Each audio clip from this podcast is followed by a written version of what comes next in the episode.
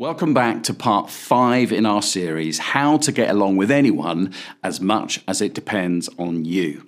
So far, we've explored the importance of honoring people, encouraging people, being a compassionate and comforting presence. And last time, we looked at the awesome power of kindness. Well, in this session, we're thinking about the challenge of conflict in our relationships. How can we be peacemakers? In Romans 12:18, the apostle Paul writes, "Do all that you can to live in peace with everyone." In 2 Corinthians 13:11, he says again, "Live in harmony and peace." In Ephesians 4:3 he writes, "Make every effort to keep yourselves united in the spirit, binding yourselves together with peace." In Colossians 3:15 he reminds us that we are members of Christ's body called to live in peace. And then in 1 Thessalonians 5:13 he says, "Live peacefully with each other." You get the picture of what he's trying to talk about here. In a world full of personal and global conflict, we need the divine antidote of peace. And Paul reminds us in all these passages that working for peace is a choice, albeit a difficult choice at times. Because relational conflict is inevitable. We're all different, and those differences are causes for celebration, but they can also trigger conflict.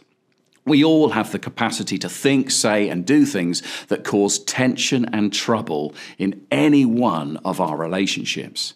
Conflict is inevitable and unavoidable, but how do we respond to it well? In Ephesians 4 2, the Apostle Paul writes these words Always be humble and gentle. Be patient with each other, making allowances for each other's faults because of your love. Let's just take a moment to break that verse down. Firstly, Paul encourages us to check ourselves.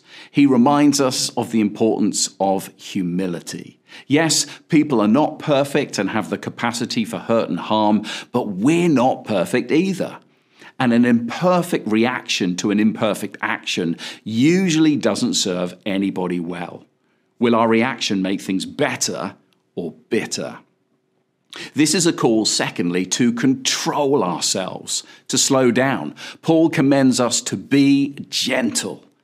The original Greek word for gentle is sometimes translated meekness. Meekness is not weakness. To be meek is to be strong, but to hold that strength back, to restrain ourselves for the good of others. This is an invitation to pause and, and to resist the default human reactions of fight, flight, or freeze. Choose not to come out fighting, returning like with like. Choose not to take flight where we run away from the conflict. Choose not to simply freeze and not say or do anything. The Old Testament wisdom of Proverbs 15:1 reminds us that a gentle answer will calm a person's anger but an unkind answer will cause more anger. It's very hard for tempers to remain fueled when one of the parties is remaining calm. So when we find ourselves disappointed or hurt by others, Ephesians 4:2 invites us to pause, take a breath, remember our own humanity and capacity for hurting. Be humble. And remember that if we simply react without thinking, then we're highly likely to say or do something that pours petrol on an already fiery situation, thus making things worse. Be gentle with yourself and with others. Thirdly, Paul invites us to be patient. Conflict resolution takes time. Let's face it, this is tough. It's hard to be patient with people who drive you nuts or get things wrong. But I've learned that there are four attitudes of the heart that we can cultivate when it comes to these conflict moments. Firstly, empathy. This recognizes that people are fragile. We are fragile. There could be more going on here than we realize. So we try to enter into the feelings of others that might have triggered their actions or their words. Secondly, humility. This admits I could be wrong, not looking down on, on someone, rejecting self righteousness, and recognizing that we don't have perfect wisdom. We enter conflict not as heroes trying to save the day, but as learners trying to find a way.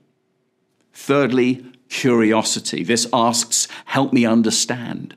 We ask questions. We listen more than we speak. We embrace curiosity for ourselves and we encourage it in others. And fourthly, tenacity. This is a commitment to work this through together. Don't give up too easily. It might be hard, but the payoff is almost always worth it.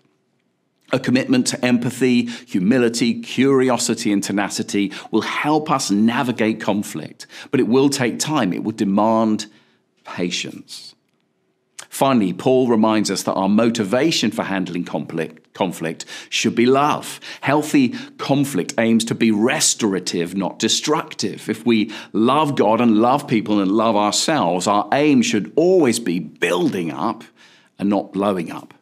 Yes, we may have difficult, honest words to share, but we'll do this as gently and carefully and kindly as we can, recognizing that this is our perspective and again, we could be wrong.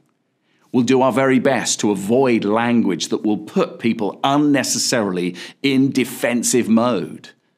And because we choose love, we'll commit to make a conversation safe when both parties feel safe to share what they're feeling and why, without the threat of accusatory lid locking language, then they're more likely to listen, understand, and find a way through then together, avoiding the reactions of fight, flight, or freeze. May love help us become a safe place for other people. One of the most powerful ways to avoid a conflict situation or to calm it down if it's happening is simply to apologize, to admit any part we have played in something going wrong. It takes strength, not weakness, to apologize for and be real about our own vulnerabilities and failures. But there's something incredibly powerful and beautiful about a heartfelt, I am so sorry. Can you imagine how different the world would be if we were all able to handle our conflicts in this healthier, biblically restorative way? Of course, we can't do this in our own broken human nature, which is why every day we should ask the Holy Spirit to heal us and help us to respond to conflict in a healthy, godlike, uh, godly, Christ-like way, a way that's good for us, good for others, good for the whole world, and brings glory to God. Lord, that is our prayer today, that through the work of your Spirit, you would help us all to be peacemakers.